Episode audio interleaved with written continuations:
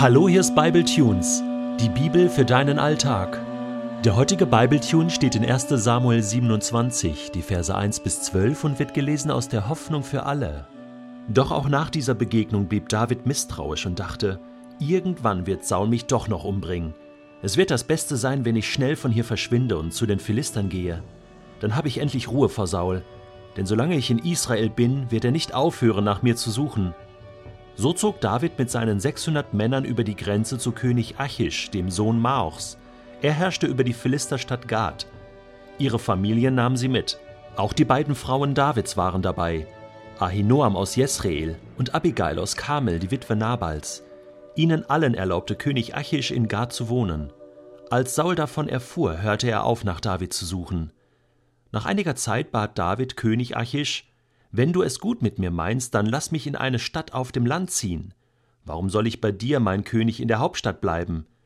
Achish war einverstanden und überließ David noch am selben Tag die Stadt Ziklag. Daher gehört Ziklag noch heute den Königen von Juda. David wohnte ein Jahr und vier Monate bei den Philistern. Von Ziklag aus unternahmen David und seine Männer Raubzüge. Mal fielen sie bei dem Nomadenstamm der Geschuriter ein, dann wieder bei den Girsitern oder bei den Amalekitern. Alle diese Stämme wohnten südlich von Juda bis hinunter nach Schur und an die Grenze zu Ägypten. Bei diesen Überfällen ließen sie weder Männer noch Frauen am Leben, doch die Schafe, Rinder, Esel, Kamele und auch die Kleider nahmen sie als Beute mit. Wenn David zurückkam, fragte Achish ihn jedes Mal, wo bist du heute eingefallen? In das südliche Gebiet Judas, log David dann, oder bei der jüdischen Sippe der Jerachmeliter, oder ins südliche Gebiet der Keniter. Um nicht als Lüger entlarvt zu werden, brachte David bei seinen Raubzügen alle Menschen um, anstatt sie nach Gad auf den Sklavenmarkt zu bringen. Denn er wollte verhindern, dass sie ihn verrieten und dem König sein Doppelspiel aufdeckten.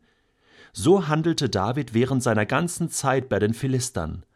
Achish glaubte ihm alles. Er dachte, jetzt muss David in meinem Dienst bleiben, denn er hat sich bei seinen Landsleuten verhasst gemacht. Folgende Kommentare waren heute auf der Facebook-Seite von David zu lesen. Ulrike schreibt: Hey, David, gut gemacht. Weiter so, du Kindermörder. Stefan schreibt: Kneif mich mal, David. Ich kann es immer noch nicht fassen.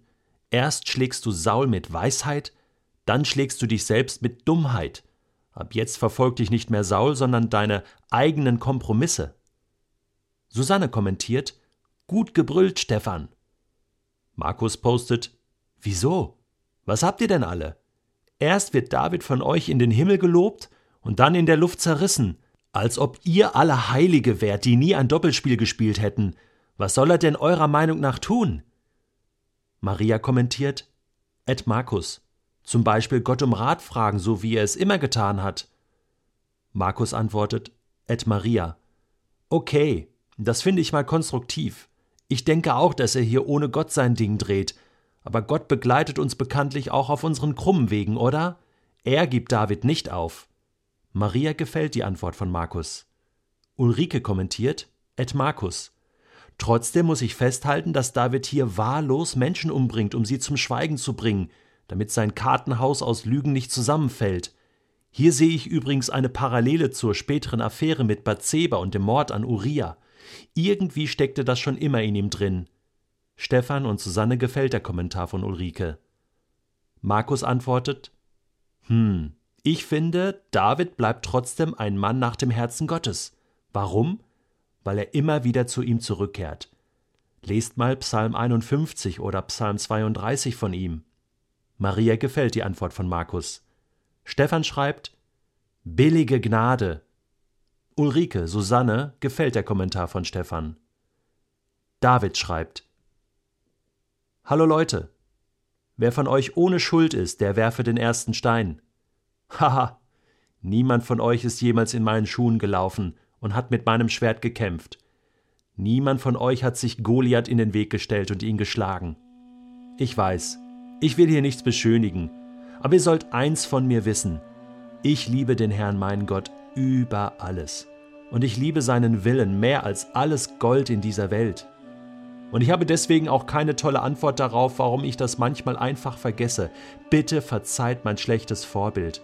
Gott hat mir bereits vergeben. Ulrike, Stefan, Susanne, Markus und Maria gefällt der Kommentar Davids. Martin schreibt, Bettler sind wir, das ist wahr, gerechtfertigte Sünder.